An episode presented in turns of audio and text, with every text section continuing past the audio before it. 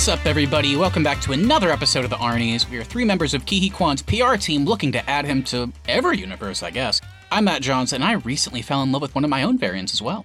I'm Keith Baker, and I gotta say, McDonald's looks pretty nice in the 70s. And I'm Austin Terry, and I would happily ride tandem on a jet ski with Owen Wilson.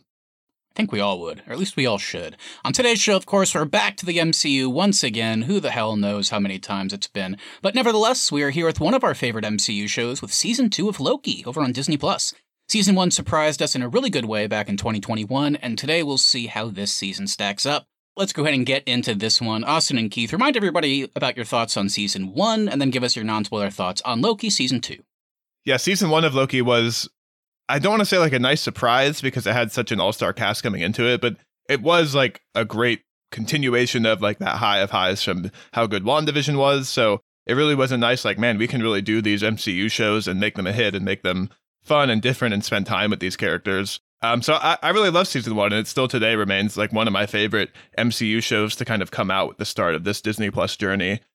Going into season two, I, I was very excited for it. it. It did kind of miss me. I had to I had to kind of binge some episodes, but I liked what I saw. I think ultimately I was disappointed by the time the season ended.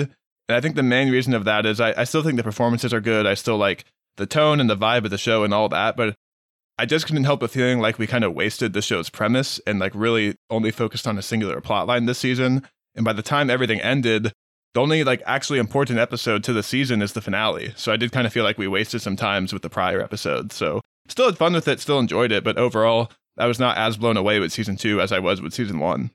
Gotcha. Yeah, I might be sort of in the same boat. Um, yeah, I really love season one. I remember we were all super excited when we were watching WandaVision. I remember Loki, I was probably the highest on with WandaVision right behind it. Um, I, I'm like you, Austin. I think I had a lot of fun with it. I think the first two episodes were a little slow for me. And then once I started getting to episodes three, four, and five, I started really getting into it again. I loved uh, the explanation behind the TVA. Um, definitely cleared some things up, but I'm kind of with you, Austin. It feels like they did kind of focus a little bit too much on one particular thing that I guess we'll get into. But I did love where the characters went, how they all came together.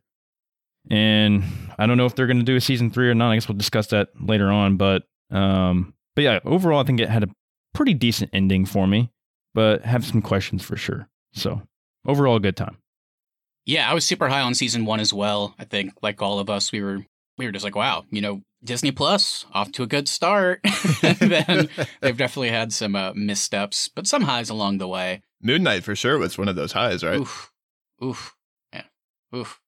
I, I don't, yeah, I don't want to think about Moon Knight anymore. Um, but yeah, season one of this of this show is just great. I thought I thought it worked so well. Uh, completely wacky, but in the best way possible. And I was super excited for the season as well. And it sounds like I might be the highest on it. I, I thoroughly enjoyed it. I thought it was great. I, I just appreciated that we got a show that, like season one, looking at this as a complete package, it really does spend way more time like with their characters. It feels like we're actually getting interesting arcs for these characters that like started in season one. We got some good stuff by the end of that season, but we're watching like multiple characters come really full circle here and tons of like really beautiful and great writing moments. So I appreciate that the show is different from a lot of the MCU content in that sense. It does feel like a character piece in a lot of ways. Um, I hear what you guys are saying. I guess I guess the idea of like focusing on one singular story just kind of worked for me. I really liked the threat of a uh, kind of the Kang variants in the background. I thought they handled that in a really good way. I won't spoil anything yet, but we'll definitely talk about that. Um, some great new additions to the cast, and I don't know. I just, I, I by the end, I, I, can see where you guys are coming from. It's, it's, it's still, I guess, I wonder where what happened in this show, like how will that affect certain things in the MCU? But I think this show is so good as like a singular focus thing, like on its own, that by the end, I didn't really care where some of these storylines would go in the greater MCU. I, I, was just like, wow, this thing was really great. I, I, I just love what they did here. Uh, the musical score is also like I can't really get enough of it. I think it's like kind of stands like pretty head and shoulders above a lot of the MCU stuff. Um, but yeah, I just had a blast with this. I, I was like thoroughly. I get, gave me that good feeling week to week where I was like, oh, I can't wait to watch the next one. Um, so yeah, I'm very high on it. Yeah. Yeah, I think I think for me, even taking the MCU out of it, and I'm always the one championing like, man, nothing's really connected anymore. But with this show specifically, with its premise, like I thought this one actually was almost too focused on the MCU because they kind of set up with the background of time and everything like this show could go anywhere, do anything, and, and do interesting like stories week to week. And instead, we kind of got rid of that premise and really focused on just Kang and how that's going to impact everything else. So I think that actually did let me down. I will say, just as like a broader zoom out, I guess, on the state of the MCU, I, I was kind of laughing to myself how last time we talked about this show on the podcast, we were all like, wow, we're we're kicking off the multiverse. This is going to be so interesting to see where this new phase goes. And we're on season two, two years later. Nothing's happened with the multiverse in the broader MCU. So Yeah, it's I guess that's the only point of this show is to tell us what the multiverse is. Spider-Man: No Way Home had all that multiverse stuff happening. Doctor Strange had a sequel with multiverse in the title. It's like, yeah, but why is this stuff happening? Is it because of Loki? Like the end of that first season? Like you still haven't told us, and by by this season, I still don't know. so it's it's yeah, just the connectivity is very odd and kind of I'm with you, kind of comical. uh, we'll see where it goes, I guess. But with that, everybody, if you have not watched Loki season two yet, or if you're in the middle of watching it and still trying to finish it, uh, we're gonna do the rest of this conversation will be spoilers. So finish it up and then come on back to listen to the rest of our conversation.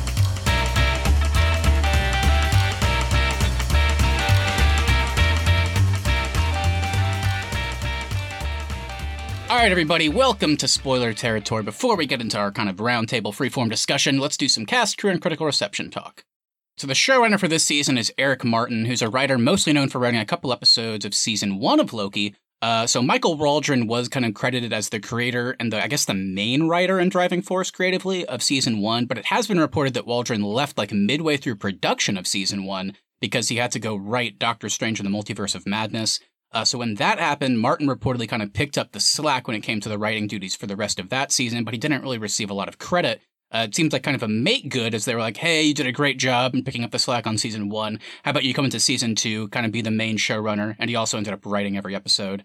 So, guys, I was a little nervous because uh, these episodes were mostly directed by the duo, Justin Benson and Aaron Moorhead. They did four out of the six episodes, and then Dan DeLeeuw and Kasra Farahani uh, did the rest of them. And the reason I was scared, guys, we mentioned it earlier, but Benson and Moorhead directed a couple episodes of Moon Knight previously. Your favorite one? They they truly shit the bed. but then, speaking of make goods, they came back in here, and I think they did a great job. Uh, their next project, interestingly, is Daredevil Born Again, which just went through another creative overhaul. They're kind of being brought in to direct a bunch of those. And then Dario Scardapane, who was the writer on Netflix's The Punisher, will be the new showrunner for that. So we're going to be seeing more Benson and Moorhead going forward. And then, of course, the music that I mentioned in non spoiler, done by Natalie Holt, returning from season one. And she just, I think, kills it every time. All right, going to our cast, we have Tom Hiddleston as Loki, Sophia DiMartino as Sylvie, Ke Huy Quan as OB, Gugu Mbatha-Raw as Ravonna Renslayer, Wunmi Mosaku as Hunter B15, Eugene Cordero as Casey, Rafael Casal as Hunter X5, also aka Brad Wolfe, Jonathan Majors as Victor Timely and He Who Remains, and we got Tara Strong as Miss Minutes, and Owen Wilson as Mobius. All right, guys, there's our casting crew. Any positives, any negatives? What do we got? I, I'll just say I, I thought Jonathan Majors was very good as Victor Timely and He Who Remains in the show. How dare you? Um, it's worth noting this was filmed in 2022, so before his arrest. Um, so anything that we see with Jonathan Majors like was already planned. I am really curious to see how, with the way the show ended, is going to impact if he gets to carry through. So I'll just call it out. I thought he was really good. Um, and then I think my main like surprise for the season was Ke Huy Quan. Loved him as OB. Every time he was on screen, he was so much fun, so charming, and uh, yeah, he was a really nice surprise to like find him in this season. Yeah, Ke Huy Quan, man, he's so good. He's awesome. Uh, I'm glad to see like he's doing a lot more acting now. But yeah, I hope his career just keeps on going and he keeps acting because whatever he's doing, he's good in everything. And I think he really fits this role as OB, as like the techie, techie guy, um, scientist, author, whatever you want to call him. Um, he played it awesome. He's super funny too. yeah, I guess I'll go ahead and I'll take. I already mentioned Natalie Holt, of course, behind the scenes, but Tom Hiddleston, I just think, obviously, he gets a lot of credit for playing Loki. I think the writers also did a great job of, like I mentioned earlier, just like giving him what feels like a full circle character arc going all the way back to the first Thor movie. And he's just a great lead. He's super compelling to watch uh, throughout all six episodes. Uh, my little surprise is I'm a big fan of Rafael Casal. I like him from Blindspotting and some other things. Um, he's just a really fun actor and kind of artist, and he played um, uh, X5 originally, and then who uh, embraces his actor life as Brad Wolfe. And I just thought he was a he was funny at times. He was kind of scary at times, but I thought that was like a fun little side character that we got to spend. Oh, Just- I hated this character. really? I couldn't stand it. oh. Uh, Like a fourth of the way through the show, I was like, "Man, who would have thought the big villain of Loki season two would be Brad?" I was so, I was so Brad. uninterested in any of Hi. this. Hi, I'm Brad. I didn't think it was bad. I just was like, why are we still spending time with this character? Um, and then another like big negative for me is I thought the most wasted character of the season was Sylvie. I she was so great and interested in season one, and like most of season two, she's just Adam McDonald's. I was like, what the hell's happening here? How are we not doing anything with this character? pretty disappointing. Um, I, I I have a strong feeling that we'll see more of this character in the future, not necessarily in more of like a Loki show, but just elsewhere. Uh, so that could be exciting. But yeah, I think that was probably my biggest disappointment when it came was the handling of that character. So when it comes to critical reception, you know what the three of us thought, but what is everyone else saying? Uh, Loki season two has received positive reviews. It has an 82% on Rotten Tomatoes. For reference, season one is currently sitting at a 92. Besides, critical consensus for this season is Loki's dizzying, dazzling second season may rely on sleight of hand to distract from its slightly less satisfying storyline, but the end result still contains enough of that old Marvel magic to entertain. The cast, production design, score, and second half of the season received universal praise, but some felt the season got off to a slow start and initially felt like it was just setting up future Marvel projects instead of focusing on its own story. Sounds kind of interesting to note those negatives, it sounds, because you guys have uh, mentioned those as well, so maybe we're in line with these people here. Yeah, I think I'm right in line. Um, because I was throughout the first half, I was like, this is so much fun. I'm laughing, and then like as I was thinking about it, it was like, well, nothing's really happening in this season. Yeah. Um, so I, I do kind of agree with that sleight of hand point. Um, I thought they nailed the finale though, so that did kind of wash that bad taste out of my mouth. Yeah, I would say the same. I agree. I thought the finale in particular was really great. Um, but yeah, that, yeah, but I, I agree. Even though I like the show, I think the most out of the three of us, I think those initial episodes, I was like, okay, so are we going anywhere with this? so I'm glad it picked up. But you know, yeah, definitely a slow start. You know, some might say as soon as Brad exited the picture, the show got wow. better. Wow, interesting, interesting. Hey, Something Brad. I'm Brad. All right. Well, with that, it is time to go a little bit deeper. So let's get into our freeform discussion, the main part of our show, where each of us just kind of writes down some random points or things that we want to focus, uh, spend a little bit more time on, and we'll just kind of break it all down. So, guys, where should we start today? Yeah, so I touched on this in the in the non spoiler section, and I'll pose it now that we're in spoiler section again. But I have seen this kind of going around online too, and I think it's an interesting conversation piece. But the show really could have been like the Doctor Who of the Marvel Universe. We could have gone anywhere, done anything, any time frame. They set that up a little bit in season one. We went to different timelines more. We went to different planets more, different universes more. Season two really was singularly focused on branching timelines. We only went to Earth. Um, and then we had to like tie everything back to Kang at the end. So, do you think this show kind of lost its premise in favor of trying to be that kind of connecting guideline throughout the MCU in this new phase? I didn't know what it was trying to do. It got lost for me between season one and, and this season. Um, because I knew Kang was supposed to be, yeah, like you said, Austin, the connecting factor. But I wasn't sure what they're trying to do with the TVA. And also, uh, Ravonna Renslayer, her character, her motivations kind of got lost for me. I forgot what she was even trying to do. Well, she just believed in the TVA's mission, so she she needed it. She was willing to do whatever she had to do to keep the sacred timeline safe. But and then that got confusing to me too. It's like the sacred. What's the difference between the sacred timeline and all the other timelines? I hear you. I, I kind of agree with that point too. It, it, I found it a little bit funny whenever they would throw up on the screen like 1970, and then it would say branch timeline, and then later in the show go 1883 sacred timeline. I was like, what really is the difference between these? it's kind of It does get lost. same. Yeah.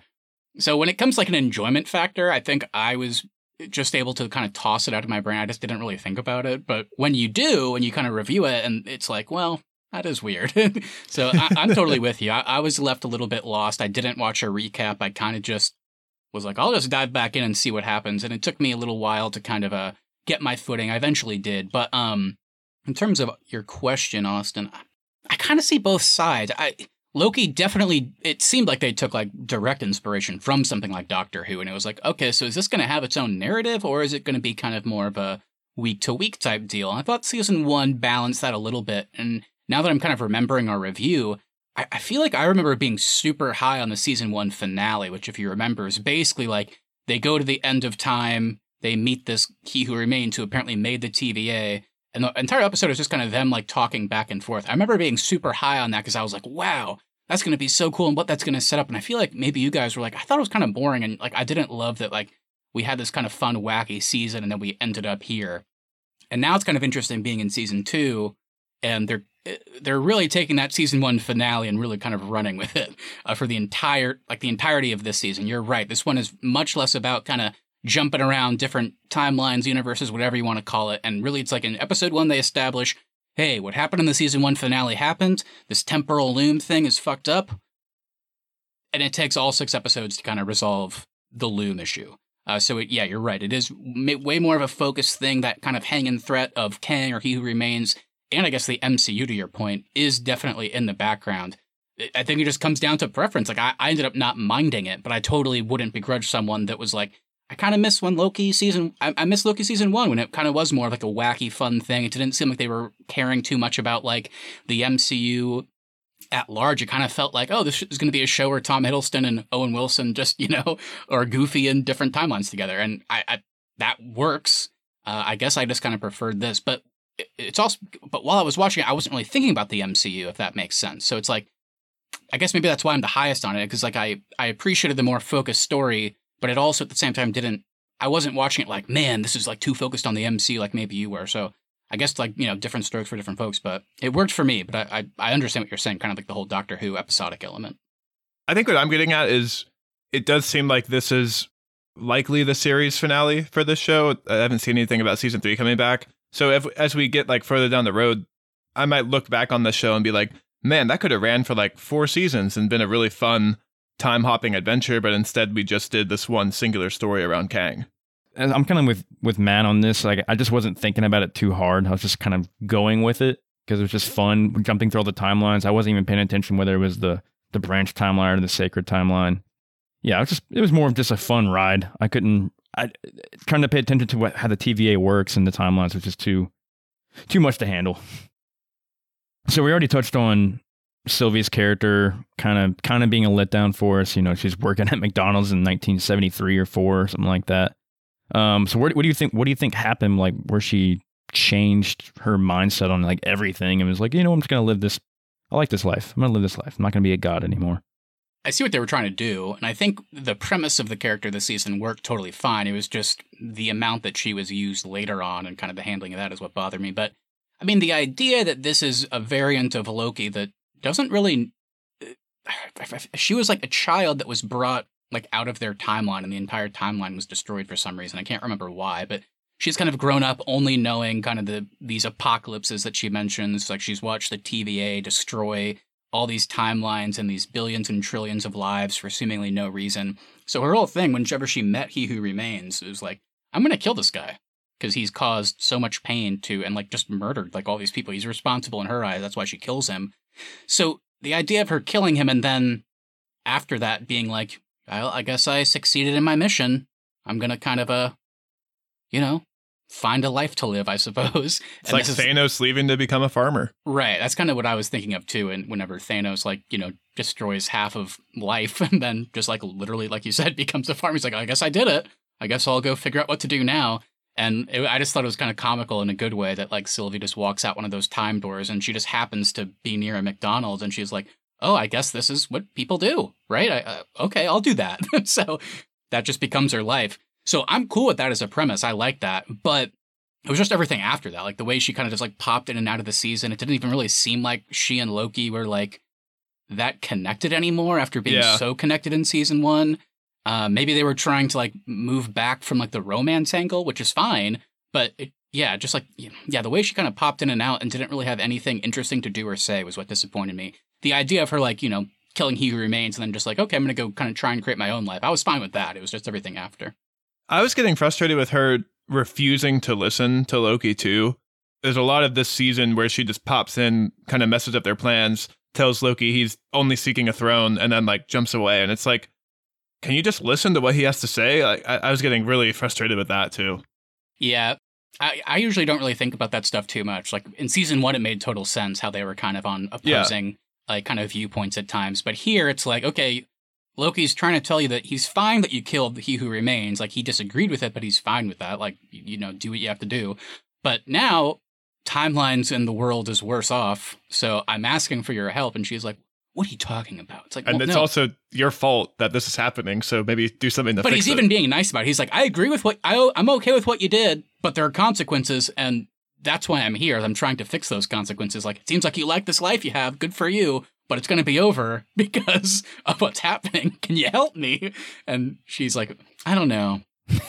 Can I get a quarter pounder? Well, and it was I was even more like banging my head against the wall because they would have that conversation, and then her response was usually, "But this is the price for free will." As the world's like disintegrating around her, and it's like all these people you like here are dying. Are you going to do anything about it or no?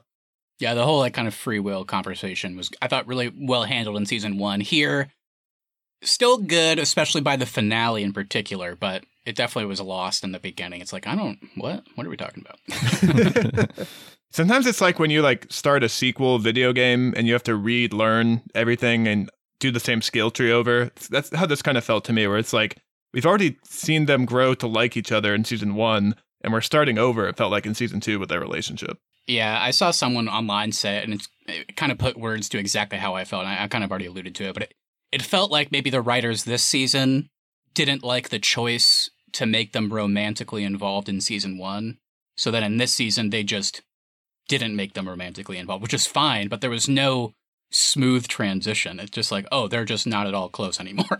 I know, but that chemistry was dynamite in season one. It was pretty hot, and it was weird. All the characters called it out. They were like, "Those are two Lokis." like, Yeah. The only person Loki has But- ever fallen for is himself. that was so interesting to me too, though. It's like, of Yeah. course, Loki would fall in love with himself. Yeah. Yeah, very strange. So yeah, it's it's unfortunate. I think the Sylvie character is probably the biggest disappointment. Like it sounds like we all agree. Uh, but it does sound like one of our highest points, who we also get introduced right off the bat. You know, like like I said in episode one, the first ones, they're like, "Hey, remember what happened in the finale? The loom's broken." We're like, "What the fuck's the loom?" I think they help they help ease us into the main storyline by introducing us to OB right off the bat. Uh, what do you guys think of this character? I, it, just a thrill, just a blast, just a fun little guy. So much fun. My favorite was the reveal that OB and Timely were like writing to each other, and that circular like chicken and egg conversation with the TVA was really fun to me. Yeah, I think probably like when it came to like the time just element, I think I'm with you. I think the most interesting thing was the chicken and egg reveal that it's like I guess Victor Timely is kind of responsible for inadvertently creating the TVA, but he's only responsible for that because Ravonna Renslayer stole a book that was written by OB and dropped it into his house when he was a kid. But OB only wrote that book because in OB's life in the TVA he meets Victor Timely. like it was like, whoa, is it like like totally like just like wacky and I loved it. What did you guys think of seeing everybody else's variant lives? Uh, you get Hunter B15 as a nurse, you get Owen Wilson as a jet ski salesman, and I guess kind of a failed father. Um, and then you get, you know, Sylvie, of course, trying to live her life in McDonald's. And also, I don't think, you know, I like Eugene Cordero's Casey quite a bit. He was in season one. Uh, I don't think there's a whole lot to say about that character in season two, but I did think it was really awesome that like the reveal was his uh, real self is one of like the Alcatraz three. Uh, it's one of my favorite, like you know, like weird like real life stories where like those three guys escaped from Alcatraz, but then they never found like their remains or anything. So it's like, so did they make it across the bay and like make it to safety? Did they not? And the show plays with that. It's like, well, they didn't make it because Loki pulled him into the TVA. yeah, I love this stuff. It, it was really cool to see like Mobius in season one, and they really carried it over the storyline well here. Just the element that like you know he's he's just like totally not interested in learning about his life, but maybe that's not even the right term. He's just like out of sight, out of mind. Which I think he even says something like that in the finale. It's like I don't want to know you know what I was up to, and so kind of like showing us the variant lives I thought was interesting for the TVA. I also thought it was kind of sad because Loki I think it was like episode four or five, whichever one it is, where he has to like unite all of their real lives to, you know, to fix the issue. Like it, it was sad that like he had to kind of like take them all away from their lives, and then it kind of that goes full circle in the finale. But Did you guys think with him taking everybody from their lives, we are going to get to a point where it's revealed like that Loki inadvertently created the TVA and was the first person to poach people from their timelines? Yeah. yeah. I thought that's where they were going, which I guess in a way they kind of did. I mean, by the end of the finale, he's literally he didn't want to, but he ends up on the throne of He Who Remains, and he's holding all these things together. So I guess in a way, you could say since the TVA like exists out of time that he did kind of create it. Like I don't know. I thought it was also interesting that um the like the farm or whatever it was like I already forgot like the barn or shed like whatever room it is that like OB's real life self has in the real world like it looks exactly like his workshop in the TVA. Yeah. I was like, huh, that's kind of interesting. So I thought I thought that was a fun, I don't know, like fun way for the actors and actresses to kind of like flex their muscles and play different characters. But it was also cool to see their real selves. I thought. Let's spend a good amount of time on the finale because they do, they do a lot in this finale. Like Loki goes back to the end of season one, has a lot of conversations with Kang. He then spends it seems like centuries trying to stop the temporal loom from malfunctioning, and then does of course end up taking the throne. And in a really sweet reveal, uh, ends up creating the world tree, which I thought was awesome from like Norse mythology. So, any anything stand out here? Uh, yeah, I did like all the scenes with him going over and over again, um, trying to fix a temporal loom with Victor Timely and like him hurrying him up every time.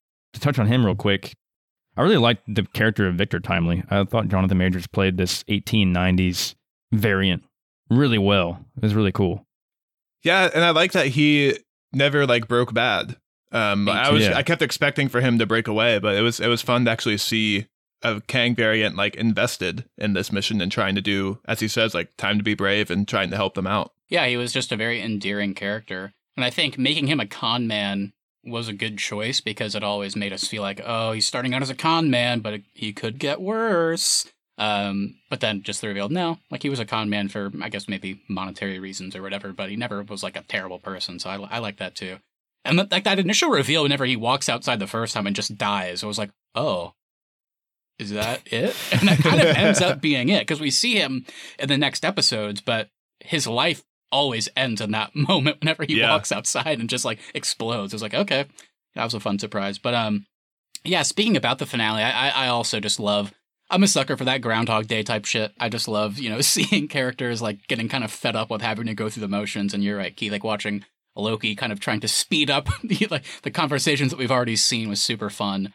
But yeah, there was some amazing editing and some great cuts to kind of break up that comedy. I loved, you know, we talked like negatively about Sylvie, but I liked whenever they cut back to that moment in uh, real life OB's like workshop where everybody's already died and Loki gets to have like kind of one final conversation with Sylvie in which it like it gives him that realization that like, oh, I need to go out. Like, you know, you're right, Sylvie. We can destroy things, but only if there's a chance to replace it with something better, which is what he does. And I love that scene. I really love that uh, scene where he goes back to talking with Mobius for the first time in season one, where he kind of like time slips back and um they get to have one final conversation.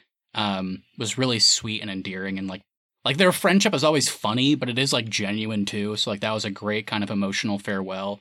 Um, so yeah, like the way they broke up kind of those like funny bits with like some great little send offs, I thought was also like super fun to see, and it really added to kind of that final like oomph of whenever Loki walks outside and like his clothes are disintegrated and his god form comes back, the horns grow, and then he just you know does what he does. And I'm with you, Austin. Like the reveal of the world tree was cool because since the TVA exists out of time, it's like whenever in like Thor one they're talking about the world tree, it's like this is what they're talking about because Yeah.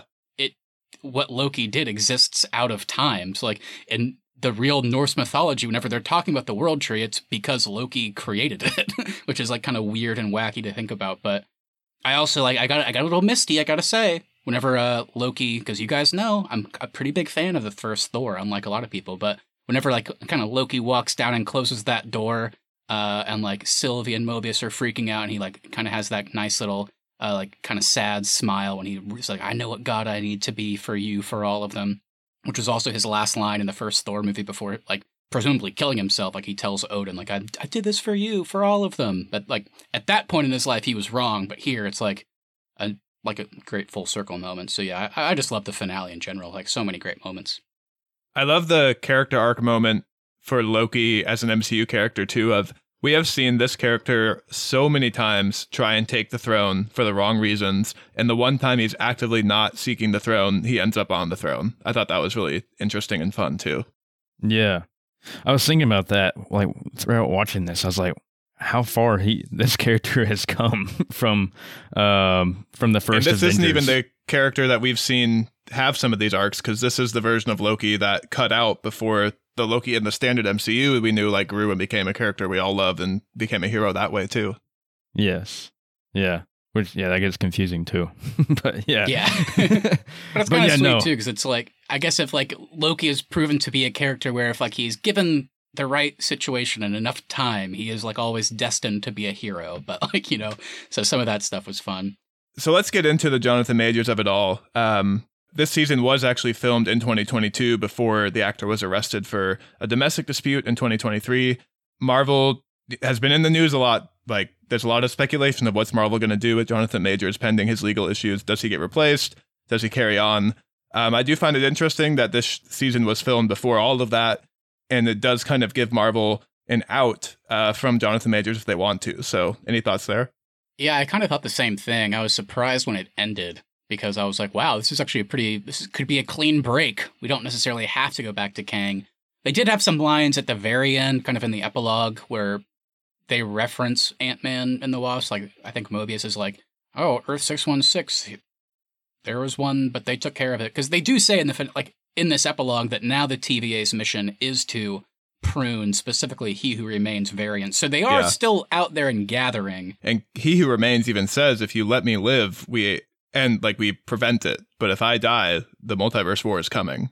Right. So it sounds like they could still be building to it. I, I just don't understand why they don't recast him. I mean, he's a great actor. Don't get me wrong, but couldn't if you want if you want to do the Kang story, there's other great actors too. Yeah. and this is literally a character like that has multiple versions of himself. So you could even make like a stupid joke. It's like, oh, this one looks a little bit different. It's like recast. Who cares? yeah.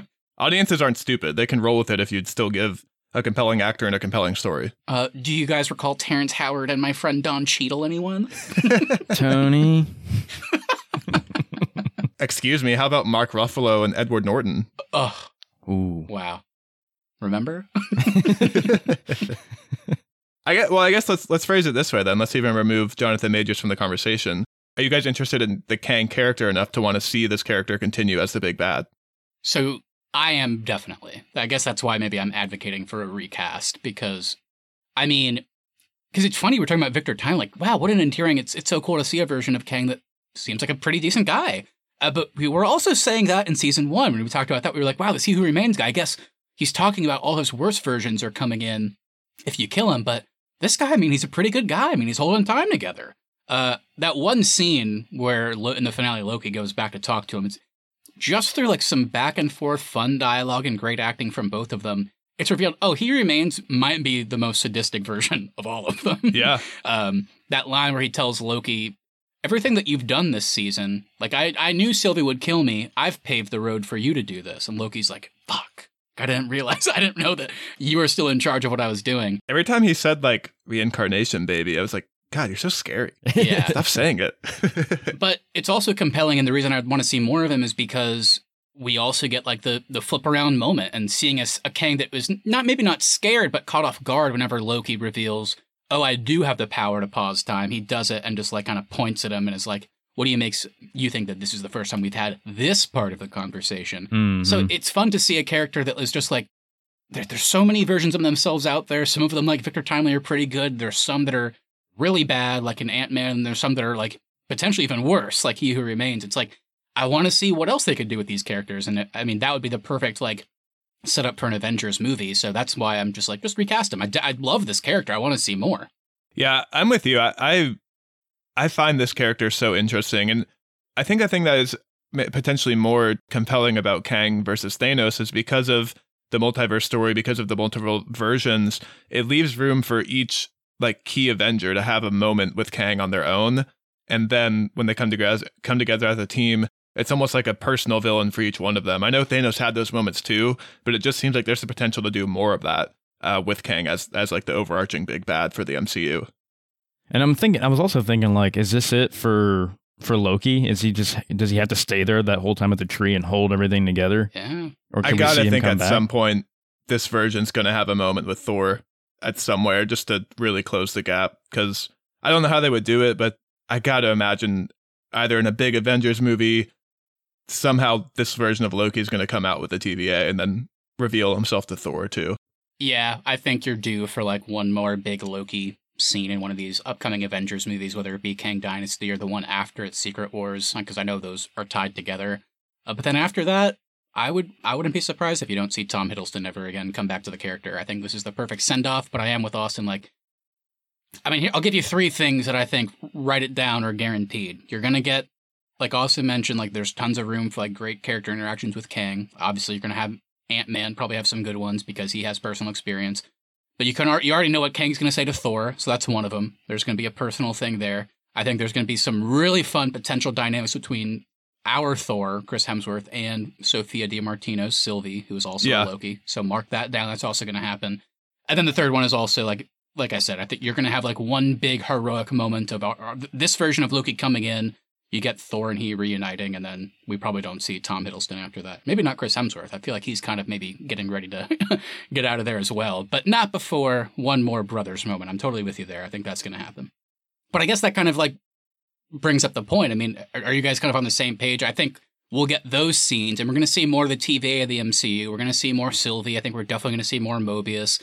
But I definitely don't think we're getting a Loki season three. Like, I, I would be genuinely shocked if they just randomly announced, hey, we're doing another season with all our, our cast coming back. I feel like that would be really weird. I don't know how they would do it. Would he come down from the tree and be a main character know. again? Yeah, that's why I can't really see it. Yeah. I bet with Deadpool 3 next year, you'll get some TVA stuff. So it feels like that story is also going to Yeah, be that's a good point. like everything. I mean, So, but this is the exact same conversation we had at the end of season one, where I we guess were you're right. projecting like, oh, where do we think we'll see the TVAs pop up next? Could it be this movie? And and the answer was never. It's only in the in the show. That's true. That is true. Maybe I shouldn't get my hopes up, but it would be fun to see Owen Wilson just reacting to Deadpool. so I'll keep my fingers crossed. But you are right, you are right, Austin. With the current state post Endgame Marvel, we just have to be careful with our expectations.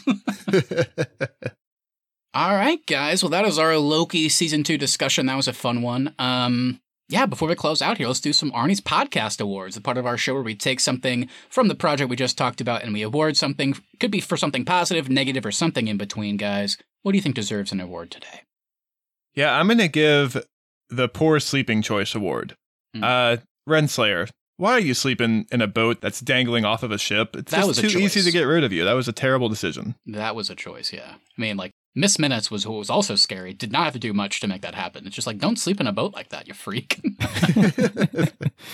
it was a cool shot though, because I think they cut to black and then it's a top down view of the ship of the boat falling off the ship. I was like, oh shit, I guess bye Renslayer. yeah. She also rode really fast because like five minutes later she caught up to them. So I know. She, I mean, she's a lot of strength there. A lot of strength. You see what I'm saying, Kang? you know, not only a potential villain, but you know, she has that arm, upper body strength that you could utilize. Uh, I'm gonna give the are you going to give the horny AI award to Miss Minutes?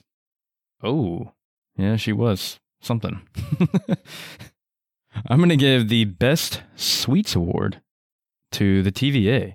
They had some pretty good looking pie there, and they also had a nice hot cocoa machine. I was really wanting a cup of that hot cocoa whenever uh, Mr. Timely went to go get it, and unfortunately gave it to a man that got pruned uh, as he was handing it to him. I don't know why. I thought with the whole pie conversation, we were heading to a reveal where Owen Wilson gets to try key lime pie outside of the TVA and then realizes the TVA has been serving him bad pie all along.